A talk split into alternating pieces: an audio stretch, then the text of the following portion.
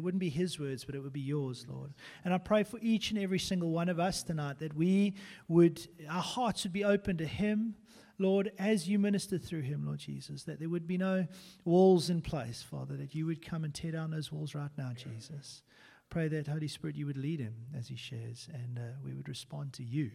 Not to him, we would respond to you. In Jesus' name, amen.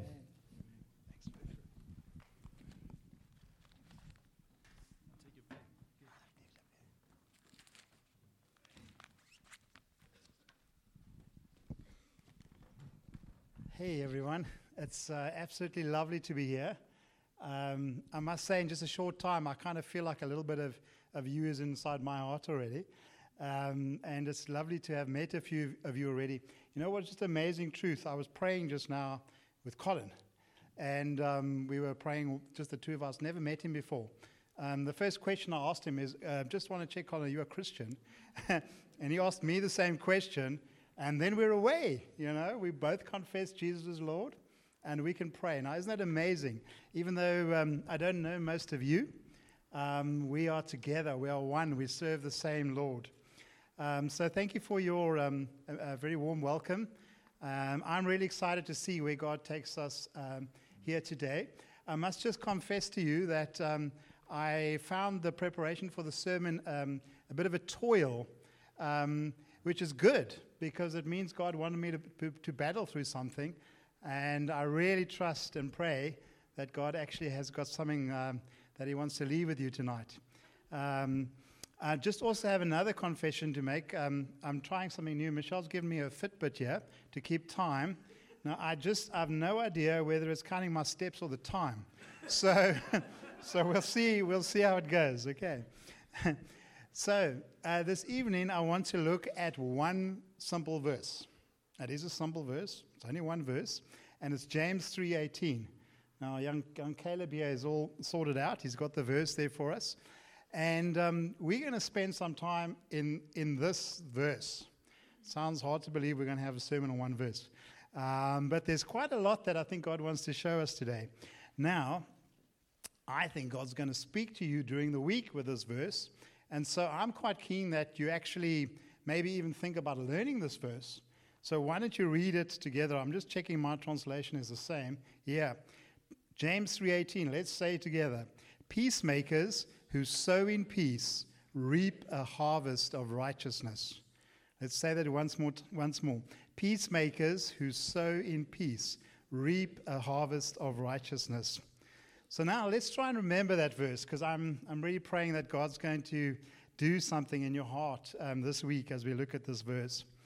Now, before we jump into this verse, maybe just to give an outline of the plan. So what I really want to share with you tonight is how we are called to be peacemakers. That's the theme. That's where we're going. But we can't just look at that in isolation. We have to understand what peace is about, the peace that God gives us. And so we're going to spend some time looking at that. And then we're going to look at this harvest of righteousness. And all three of these things are related. Before we jump into that, a little bit of a personal story. My family comes from the Eastern Cape. Does anyone else here come from the Eastern Cape? Okay, quite a few of you. When I say the Eastern Cape, I mean the North Eastern Cape, the Wild Coast. That's where my family roots are. And a little interesting story. My grandfather, his father was the mayor of Mthatha, real story. And his cousin, or his uncle, has a very interesting story, which is very relevant to what we're going to be looking at tonight. His name was William. And he was a magistrate in the Wild Coast. This was in the late 1800s.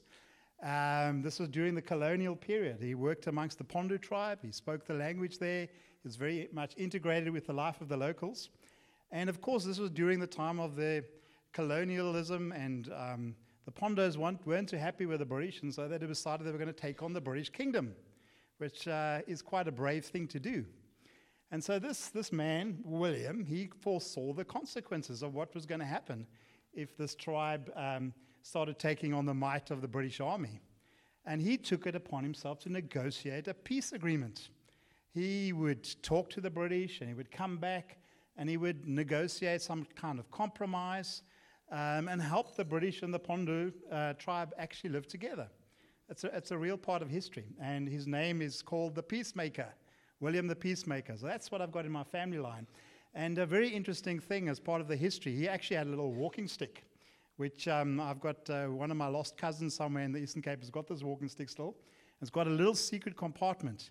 And in this compartment, whatever was agreed between the British and the Pondos or what was proposed was written down there, put inside this little compartment in the walking stick, and off he would go. And he would negotiate. And I just thought this is such an interesting story because we are called to be peacemakers.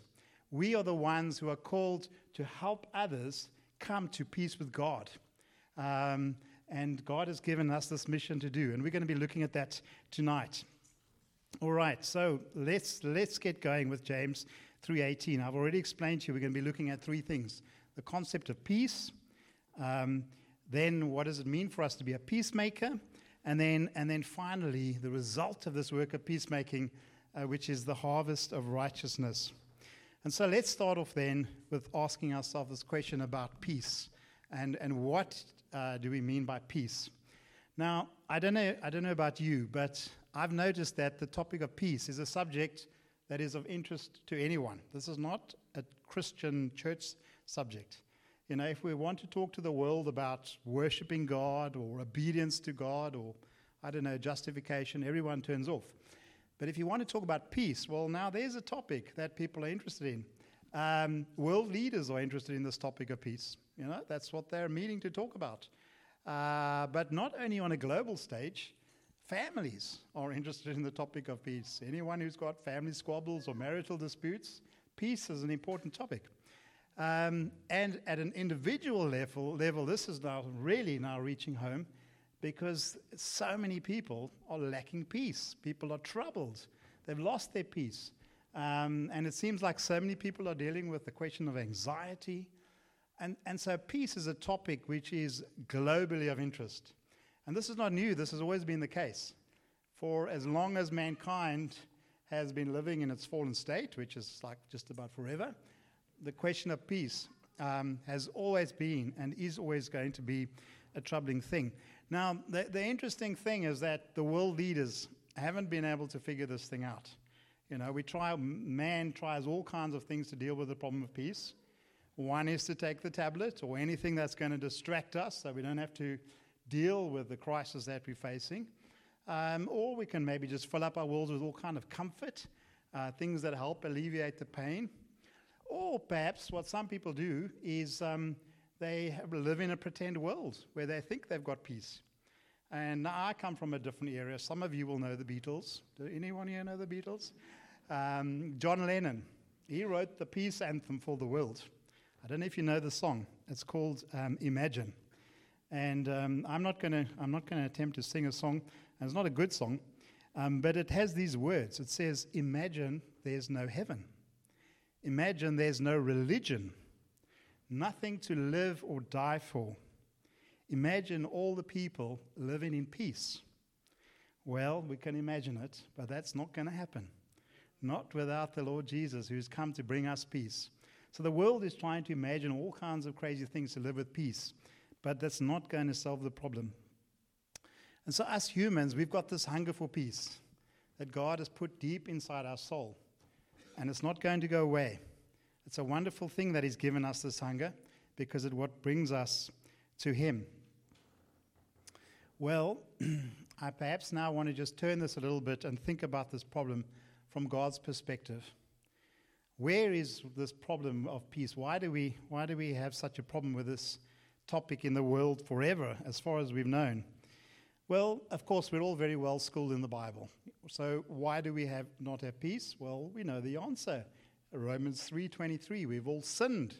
We fall short of God's glory, and we don't meet up to God's standards. And that is absolutely true. I want to maybe add something else tonight, which is perhaps a little bit more of a somber note. And that is absolutely true. But to add to that, why we lack peace is because primarily this world is at war with God. The world is rebelling against God. And as long as the world is rebelling against God, just like the Pondos were trying to rebel against the British army, the world is in serious trouble. And I think God has planted something in us which warns us. It's this alarm bell Something is coming down the line. We'd better make peace with God. Otherwise, we're going to be in trouble. Now, humans have a long track record of rebelling against God. Let's just consider some of the ways that humans have rebelled against God. We reject his blueprint for order and authority in our lives. We've rejected his blueprint for families. How relevant is that today? The roles of husbands and wives, of children being obedient to their parents. I haven't read the new marriage bill yet, but I am shocked to discover it doesn't mention male and female and husband and wives. Can you imagine a marriage in which those terms are not even mentioned? It's absolutely insulting to God, who invented the idea of marriage. We've neglected his instructions for looking after the earth, and instead we've raped and plundered this earth and its resources, and we've failed to keep to the boundaries that God has given us in marriage, in being male and female, in the beauty of sex. We haven't kept to our boundaries. And do you not see that we placed ourselves now as enemies of God? Isn't that a frightening place to be? And it really is demonic. There's no human explanation for this. Fundamentally, this is a demonic-inspired thing of Satan wanting us to rebel and turn our back against God. And this is what the Bible says about the world being God's enemy.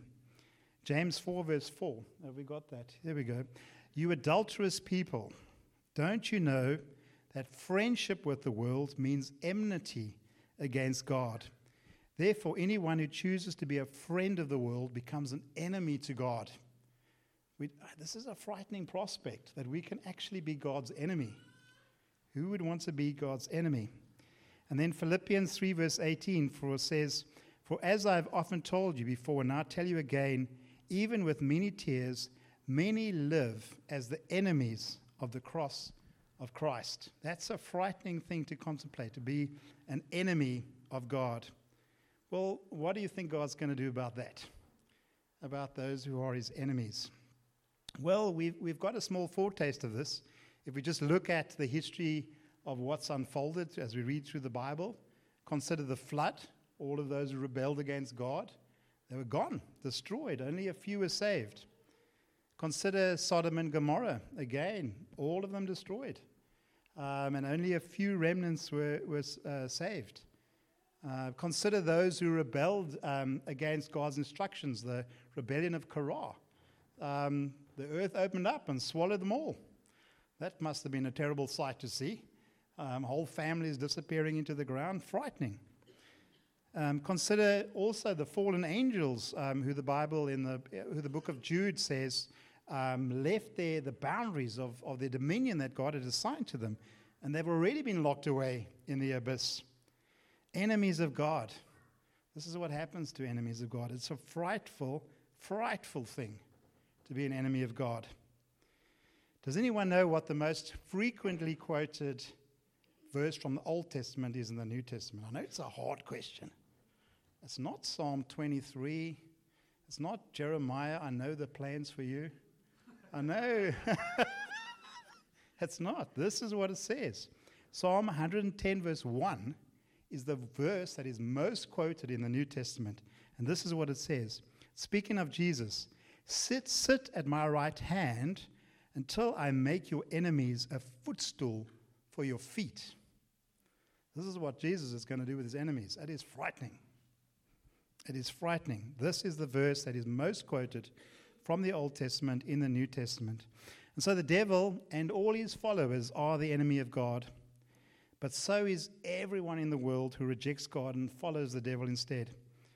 And God says to Jesus, I will invest you with power and authority to sit on the throne until all enemies are put under your feet. It's a frightening thing to fall into the hands of the living God. Do you know what the fear of the Lord is? I have a profound explanation for you. It is the fear of the Lord.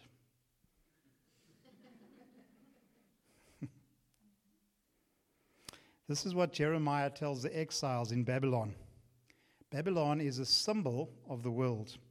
This is what Jeremiah tells those who had already gone into exile because disaster was coming to Babylon. Jeremiah 51 verse 45, it says, "Come out of her, my people, run for your lives, run from the fierce anger of the Lord." We do not want to be God's enemies. It's no wonder man has a lack of peace. It's like the world is going for a casual canoe paddle just above the Victoria Falls, singing comforting songs to one another, neighbors offering each other pills for their anxiety disorders because they can hear the sound in the distance they can't quite understand. We can thank God. Do you want me to say it again? Let me say it again.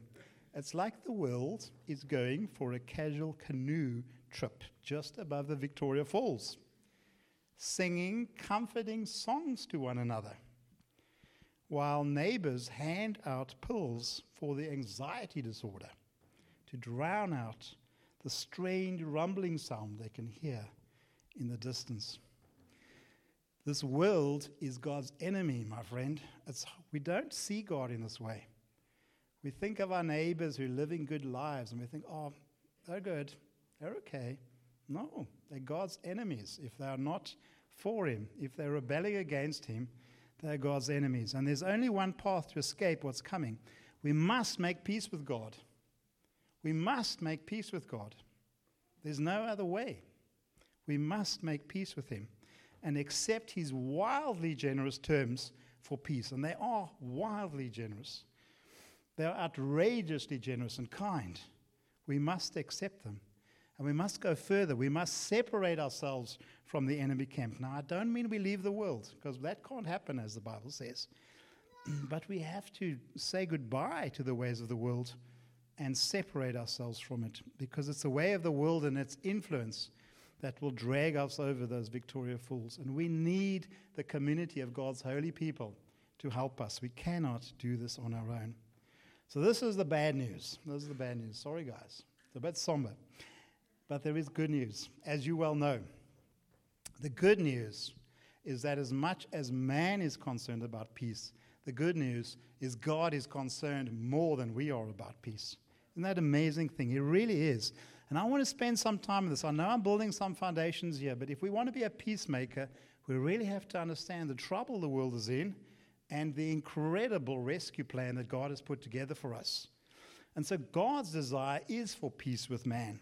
He absolutely desires it. And I want to just share with you four reasons for that. The first is that God calls himself the God of peace.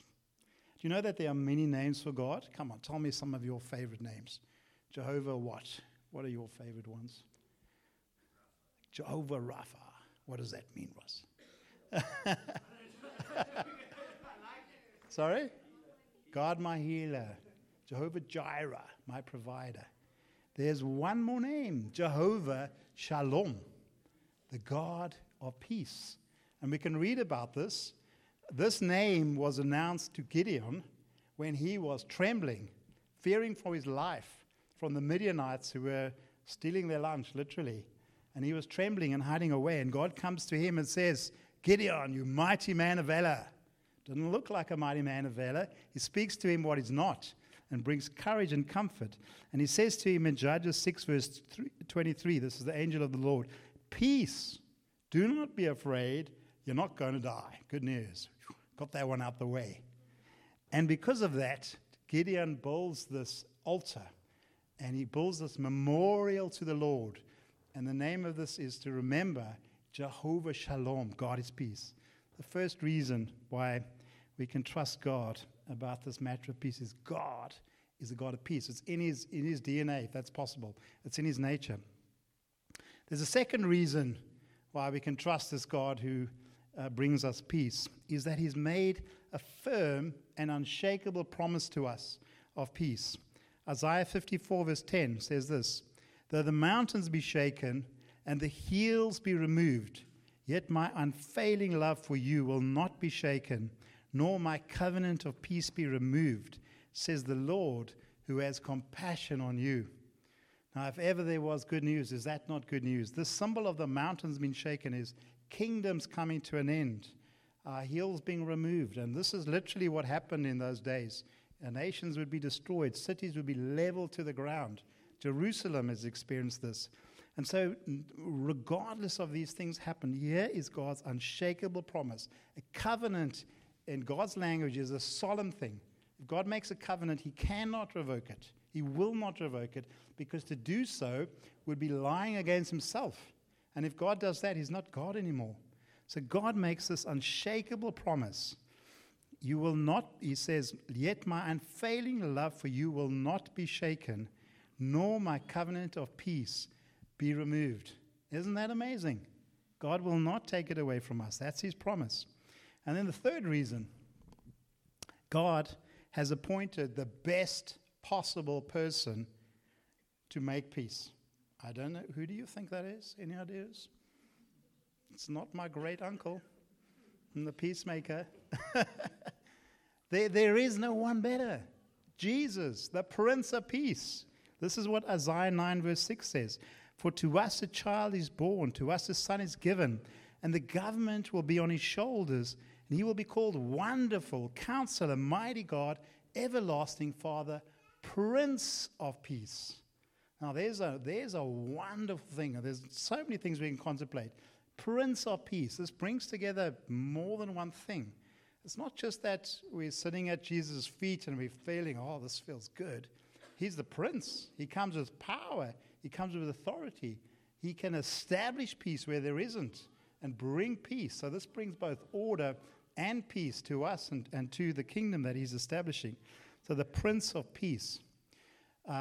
This is the one who's been sent to establish this plan for us. And we don't have time to look at it now. We're going to skip out a few verses. But Jesus' entire life was punctuated by this message of peace. And if I can just highlight some of these things. Can you remember when he was born? A whole host of angels had to declare the message. It's the only time in the Bible you read the message being so important it couldn't be entrusted to one angel. There's many angels. Sometimes there are a few that are sent. Here we've got a host of angels. And the message they give, Luke 2:14, glory to God in the highest heaven, and on earth peace to those on whom he favors rests. This is such an important message. He sends a host of angels. Couldn't trust one person. Couldn't trust one angel. A host of angels comes down. And so we have good news. The Prince of Peace is the one that he's entrusted this plan to. And then the last reason that we can be so grateful for is that God was willing to pay the highest imaginable price for making this peace plan possible. It is beyond our comprehension to think that God would send his only son, his dearest son, who was with him forever, for eternity. He would send that son as the price to give us peace. And we've sung about that already a little bit in our worship time. This is just, this is beyond our comprehension, beyond the comprehension of the world. And maybe something just worthwhile for us just to pause on is just to think about the time when Jesus was resurrected and he's met his disciples. And it just brings together the wonder of this. If we look at John 20, verse 26 to 27, a week later, his disciples were in the house again, and Thomas was with them, who, of course, had previously doubted. And though the doors were locked, Jesus came and stood among them and said, peace be with you. Then he said to Thomas, put your finger here, see my hands. Reach out your hand and put it in my side. Stop doubting and believe. Now, in this one scene, we see just the miracle of how Jesus is qualified to give peace because he's got the mark in his hands. He's got the mark on his side. No one else is qualified to do that. He is qualified to bring us peace. And so this is just absolutely astounding good news for people paddling around above Victoria Falls. Because this is what Jesus brings to us. His whole ministry on earth is punctuated by peace. And this is what he's doing right now, even this last week, bringing people to his kingdom through peace. Ephesians 2:14 says, he is our peace. That's how profound this message of peace is. And so, let's come back to now James 3:18. And we want to move on now from the topic of peace. But what's really interesting about this verse, okay, let's say it together again. 1, 2, 3. Peacemakers who sow in peace reap a harvest of righteousness. Okay, let's quickly take that off now and see. Okay, come on, let's just take that off. Okay, come on, who can say that first? Come on, someone can. Come on, no looking, no cheating, no ask a friend. Well done.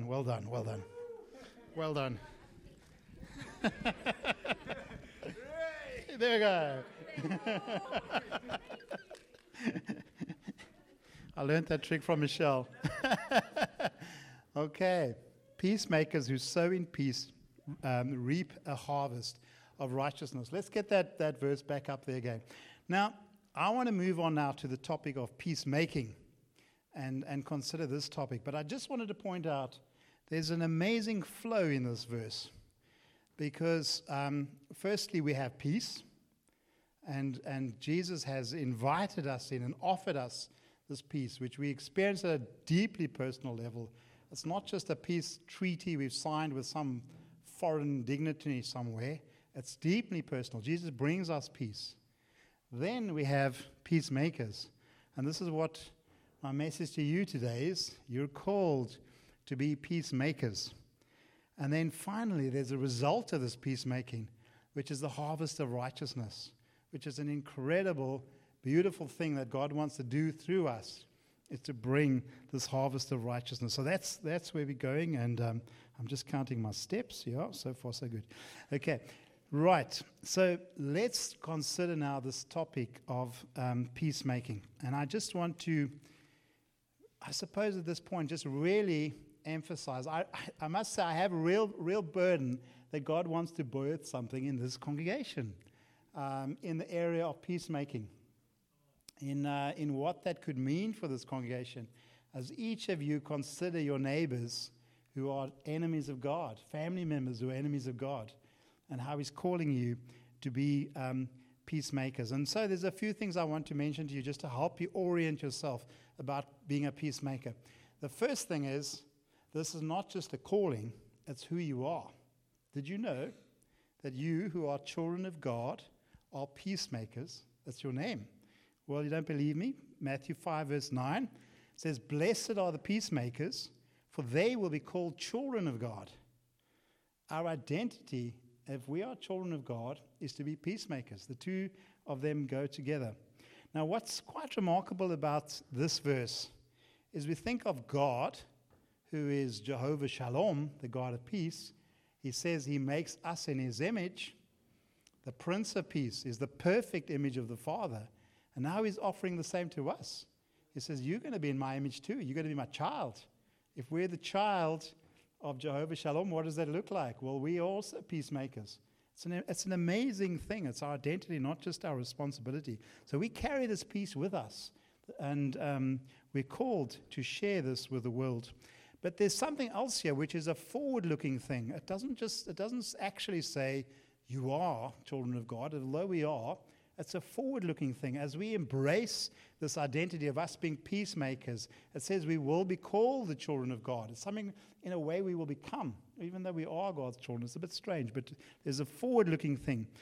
And Romans 8, verse 19 says this, for the creation waits in eager expectation for the children of God to be revealed. Now, there's a mysterious verse. And theologians will talk about this one forever.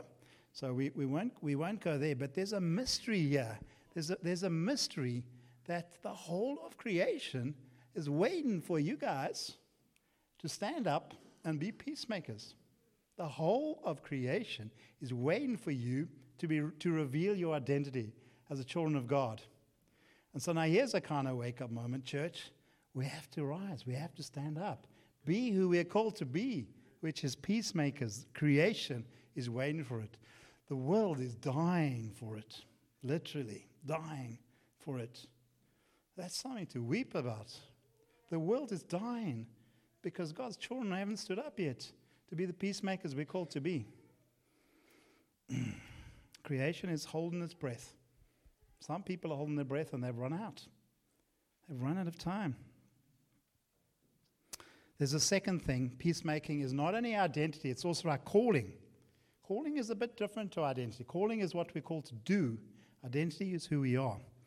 2 Corinthians 5 verse 17. Let's read that. A few verses there. Therefore, if anyone is in Christ, the new creation has come. The old has gone, the new is here. All this is from God, who reconciled us to himself through Christ and gave us the ministry of reconciliation. You've been appointed as ministers of reconciliation. Now, nochal, that sounds important. Hey? Minister of reconciliation. You can wear that badge. That's who you are. You are every one of you are ministers of reconciliation.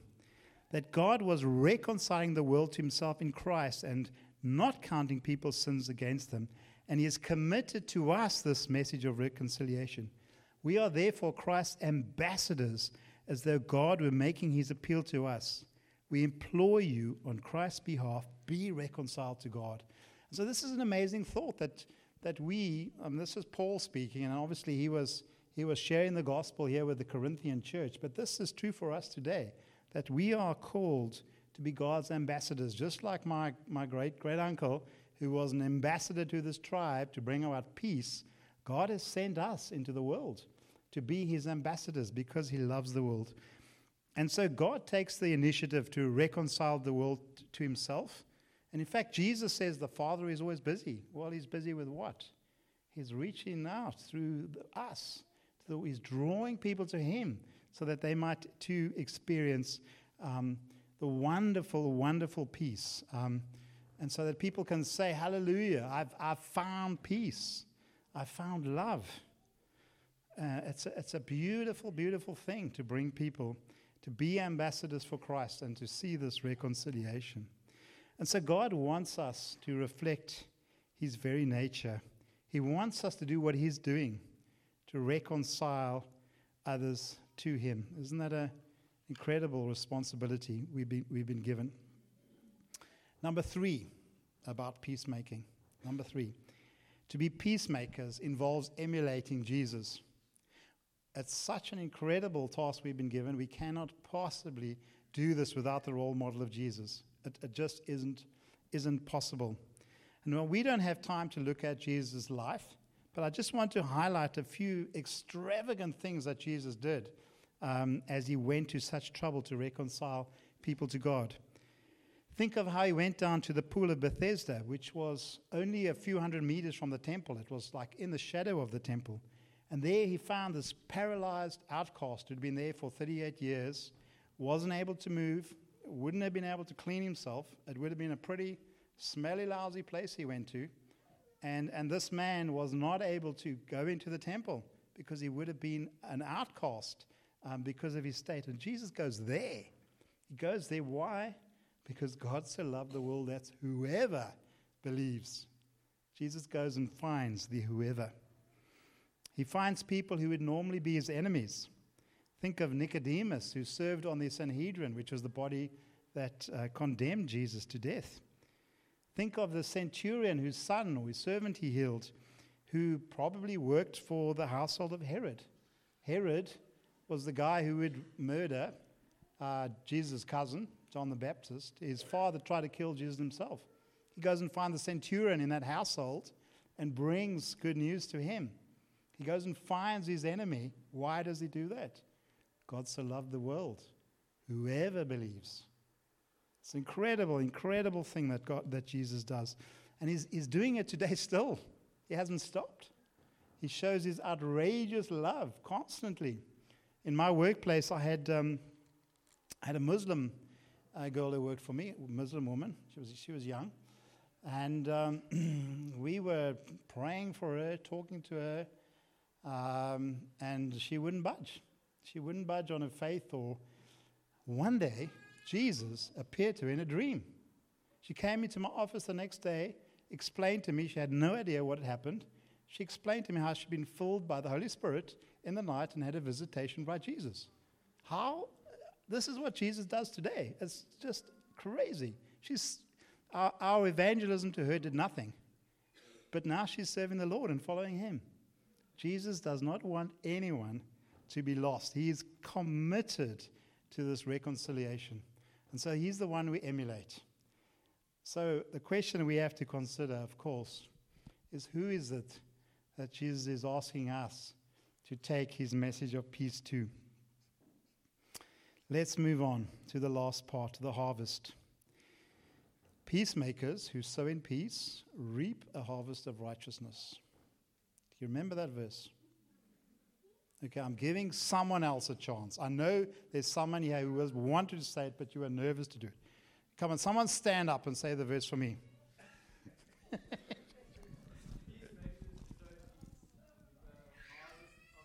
Yay! I'm sure I had some. Yes, I do. Here we go. Well done. Well done.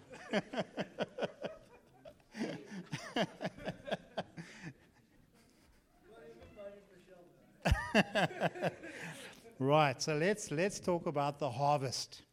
Now, this verse anticipates a harvest.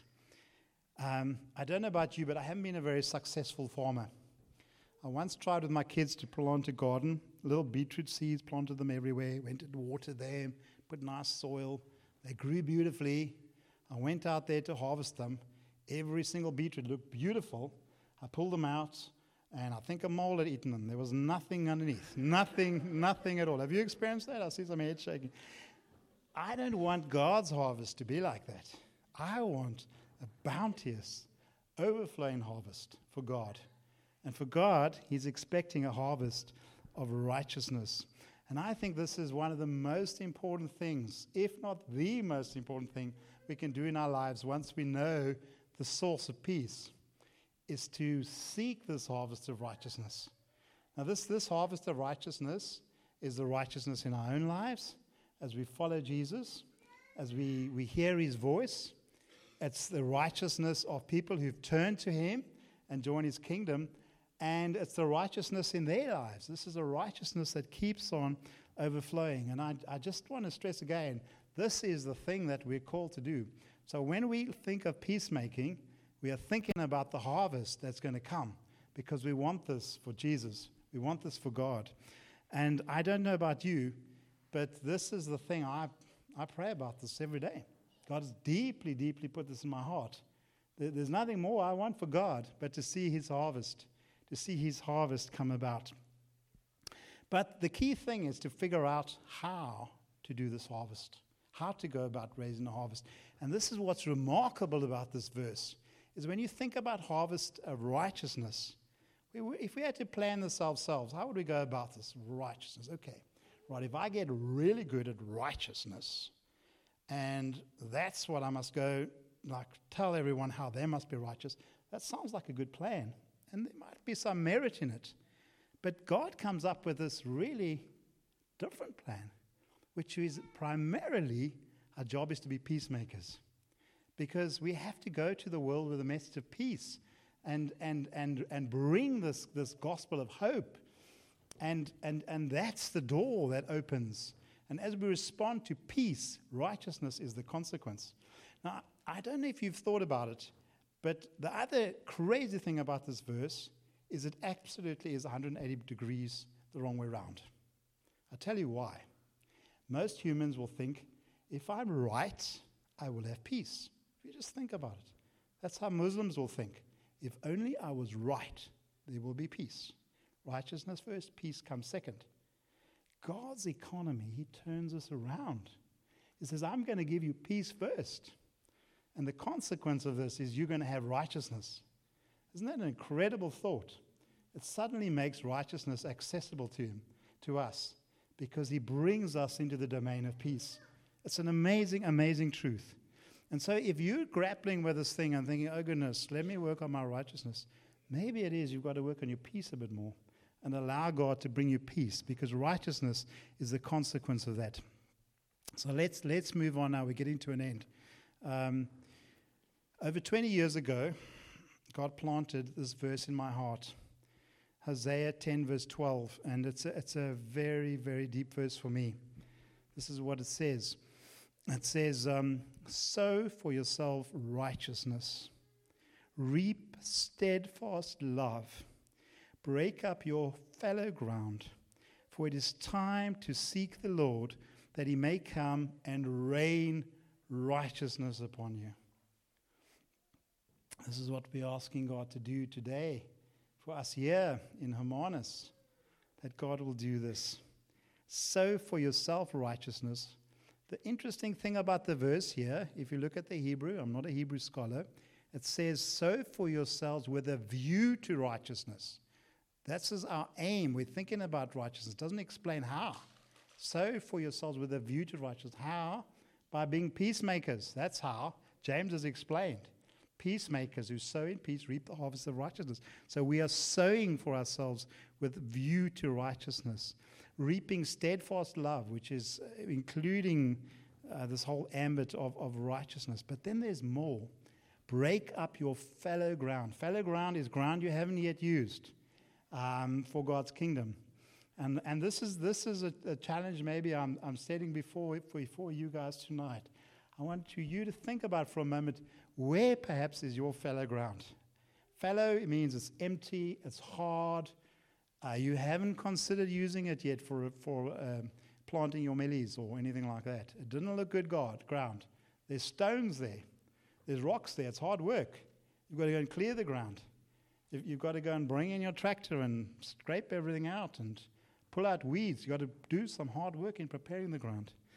And if we do that, and if we seek the Lord earnestly, and we ask God that he will send rain down onto that ground, and that it might bear fruit. And so I just wonder tonight, perhaps if that isn't something for you to think about.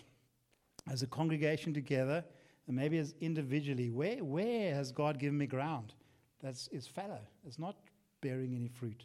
And how is he calling you to reap that ground? And so as we close, my prayer is summarized in 2 Corinthians 9, verse 10. And this is something we should all be thinking about.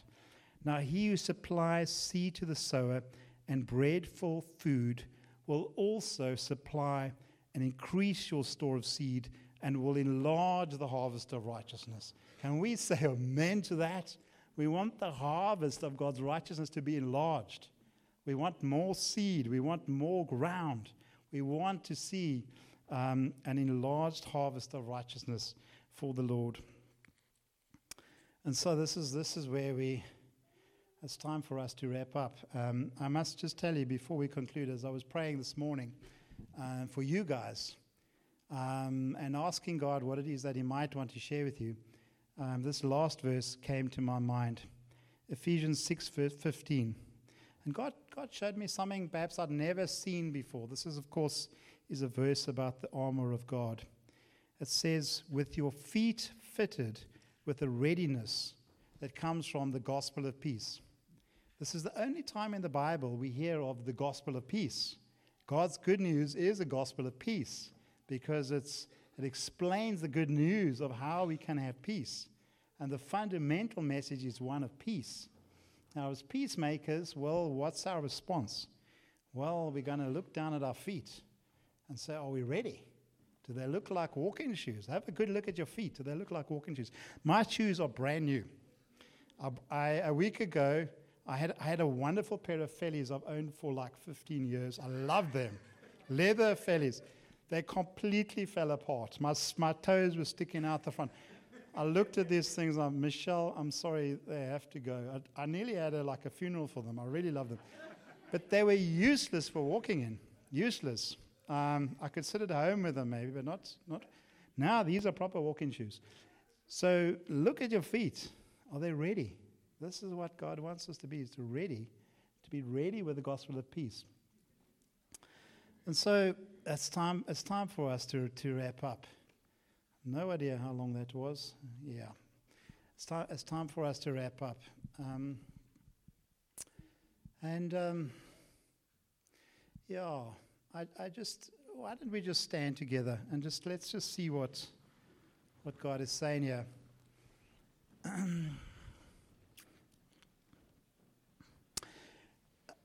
I've shared a message which I think is for you, And there's really two parts of the message. One is around peace.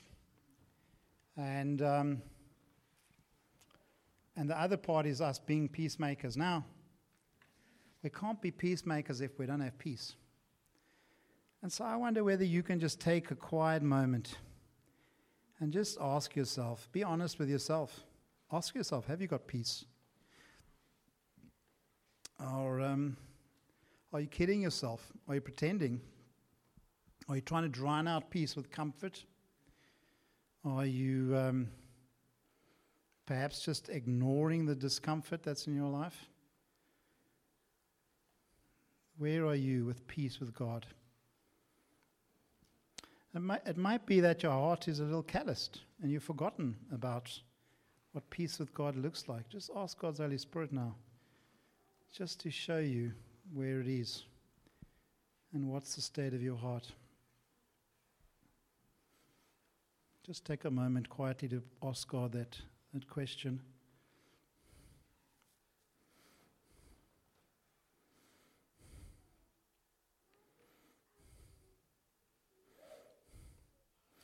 So I have, there could be different reasons why you haven't got peace. One reason is you've never made peace with God. Now, if that's you, you're in an amazing opportunity tonight to make peace with God. God is offering you tonight the most generous terms of a peace agreement you could ever consider. Right now, if you haven't made peace with God, you're an enemy of God. And he says, I will bring you into my household and you can have peace. And so if that's you tonight, I would love to give you an opportunity to accept God's peace. And so as our hearts or as our eyes are closed, there's no other way but to respond to this opportunity. So is there anyone here tonight, if I can just ask you to raise your hand, who wants to accept this generous offer of God for peace? There's no other way of knowing this peace. Is there anyone here? Wonderful, wonderful.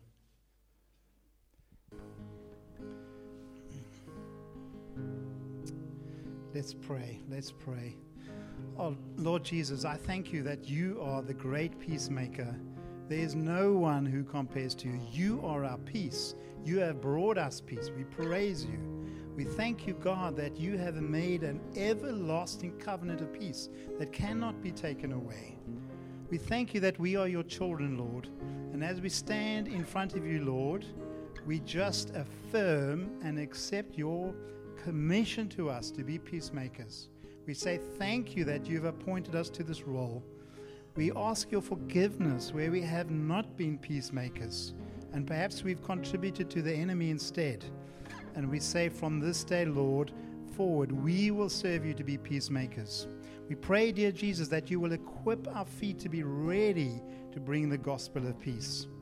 Appoint us now, Lord Jesus, to be your ambassadors of peace. We say amen, and we want more, Lord. We are seeking your name and seeking your face because we want to see your harvest enlarged. May it come through us, your peacemaking children, Lord, we pray. Amen.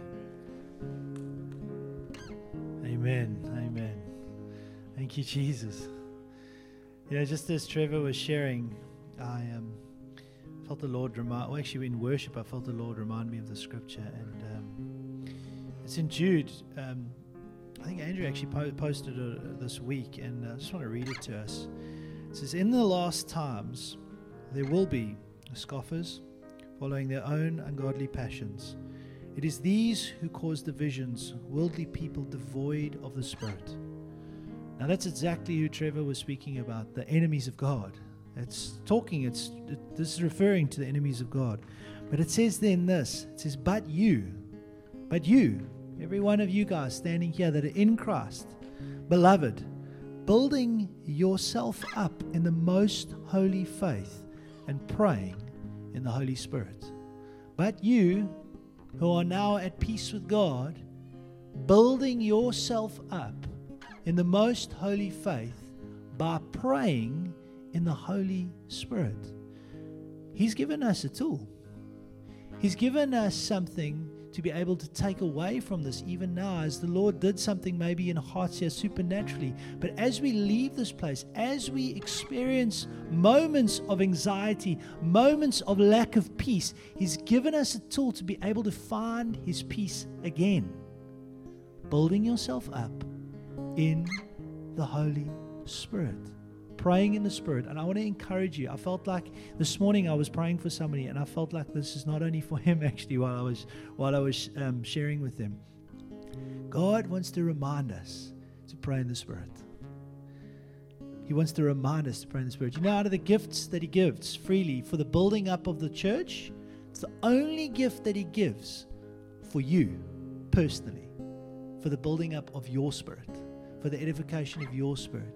He says, all of these gifts I have, but for this is for you, for the building. And there's something of finding peace in the moments that we're in when we pray in the Spirit. My mind is not fruitful, but my spirit is fruitful. So I want to encourage you to pray in the Spirit. If you can pray in tongues, pray in tongues.